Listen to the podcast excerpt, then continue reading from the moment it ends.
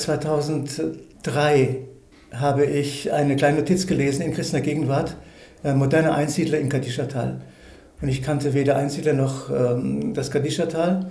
Und da bin ich einfach losgefahren und äh, aufgrund einer äh, Stütze durch einen Professor aus Linz und der gesagt, fahren Sie ruhig mal. Und da bin ich dann losgefahren. Ich kannte niemanden, kann die Sprache nicht. Wenn das nicht nach Abenteuer klingt, Peter Spielmann erzählt von seiner ersten Reise ins Kadischertal im Norden des Libanon. Das etwa 35 Kilometer lange Gebiet gehört zum UNESCO-Weltkulturerbe.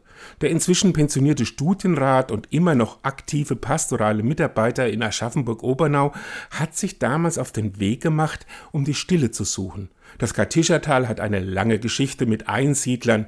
Über 800 sollen es im Laufe der Jahrhunderte gewesen sein.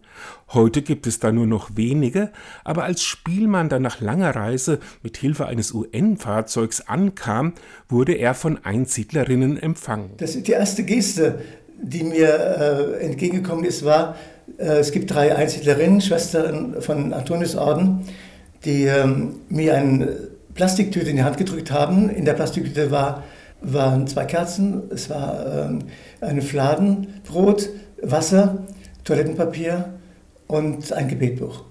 Und dann haben sie mir eine Höhle zugewiesen, die Höhle von, zum Heiligen Kreuz. Und ich habe äh, habe dort auch äh, einige Zeit blieb ich dort, habe geschlafen dort auf dem Boden, ganz asketisch und er kümmerte sich dort um seinen Höhlengenossen, einen schon lange verstorbenen Eremit. Der ähm, im, in einem Kistengrab lag und völlig ungeordnete Knochen hatte und so weiter. Und ich habe dann erstmal die Knochen geordnet und habe dann sein Grab freigelegt, insofern, dass äh, die Ziegenhirten hatten sehr viel ähm, Plastikmüll dort äh, hinterlegt und ich habe zwei Plastiksäcke äh, von Müll herausgeholt und habe die äh, Kreuz zum Heiligen Kreuz habe ich gereinigt. Außerdem nutzte er die Zeit zum Beten und zum Gedichteschreiben.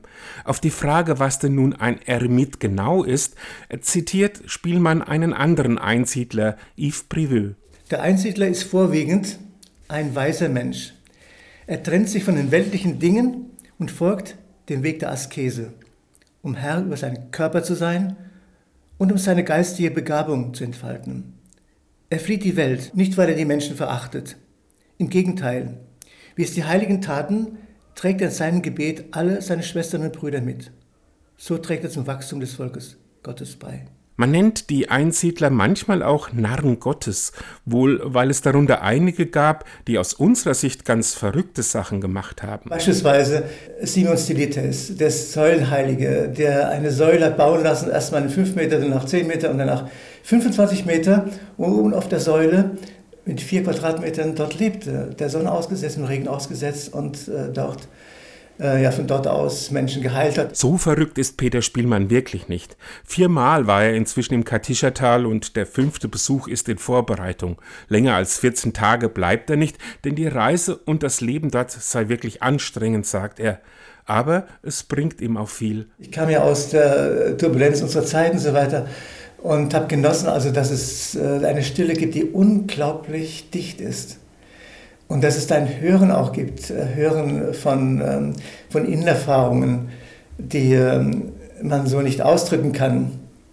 Und dass das Schweigen eine eigene Qualität hat und sehr inspirierend ist. Ich könnte viele Gedichte schreiben, weil einfach der Ort inspirierend ist. Also man wird einfach zur Demut aufgrund der Schlichtheit gezwungen.